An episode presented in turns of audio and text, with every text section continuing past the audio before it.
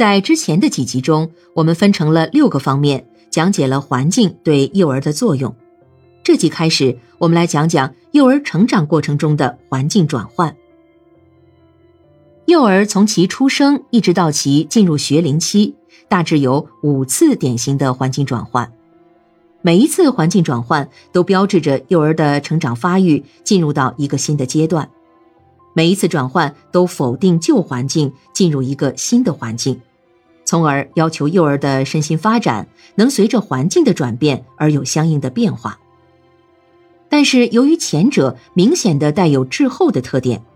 而造成与新环境的不协调，因此环境转换期又被称为危机期，是幼儿及其父母必须认真对待的时期。第一次典型的环境转换是从胎内到胎外，从胎儿到新生儿是一次极大的环境变换。胎儿降生到人世间，发出第一声啼哭，标志着与母体的分离。开始与外界环境接触，成为自然意义上的人。胎儿生活是一种寄居生活，胎儿的营养、呼吸、排泄等新陈代谢机能都是通过母体来实现的。但是，他一旦来到世上，就必须开始独立的生理活动，即必须及时呼吸、摄取营养、适应环境、学会生存。因此，婴儿出生的最初两周。由于其一下子脱离了原来的生活常轨，受到了最严峻的考验。这种考验主要表现在两个方面，其一是分娩的痛苦。人们往往注意到了母亲的痛苦，然而新生儿的痛苦绝不会亚于他的母亲，只是他无法用语言文字表达出来而已。在分娩过程中，新生儿必须受到几个小时的拖拉和强压，特别是头部。此时，它是身体中最宽和最有阻力的部分。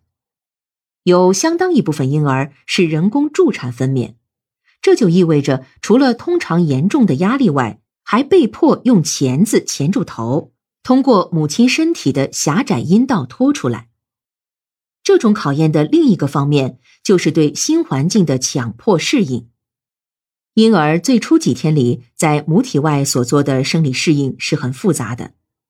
由于组织里水分的蒸发，加上新的消化程序还不能保证足够的营养，导致体重的减轻，大约要十天乃至两周才能恢复体重。原先在一个温暖的羊水环境中，母亲脐带就能提供一切，现在一下子到了一个温度多变的环境中，原先完全保护起来的身体各部分一下子完全袒露。不得不用被子包起来，等等。在这一系列变化中，任何微小的不适应，对婴儿软弱无力的存在都是生死攸关的。在新生儿经历的各种磨难中，成人只能尽量创造一个适应于他的环境。这一切都必须靠新生儿自己去承受，自己去适应，而主要的是靠新生儿的某些本能去适应环境。